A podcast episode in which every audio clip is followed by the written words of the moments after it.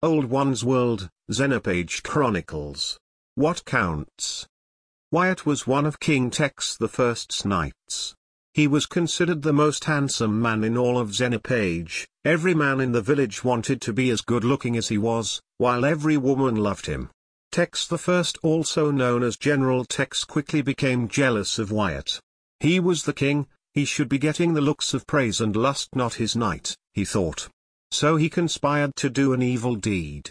He ordered his men, against their will, to go to Wyatt's house as he slept and burn it to the ground. You see Tex the First wasn't a noble king.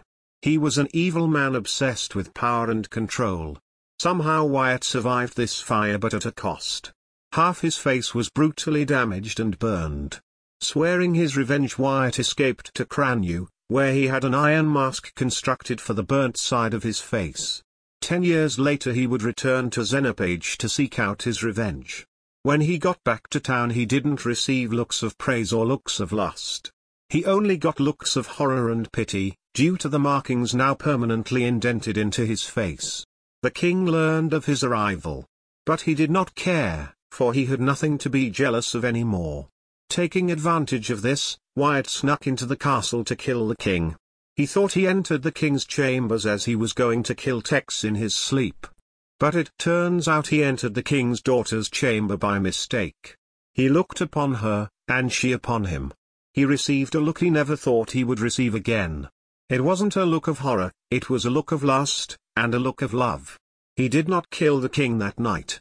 In fact he returned to the castle every night for 32 nights and didn't even think about killing General Tex. He just spent all his time with her, Princess Gisina. One of the servants witnessed them together.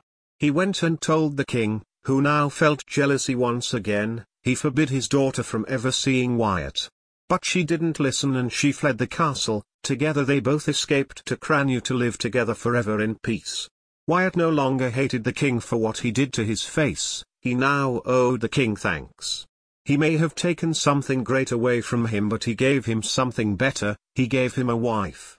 And besides there is no greater punishment for Tex than taking his daughter away from him. The End. Old One's World, Xenopage Chronicles.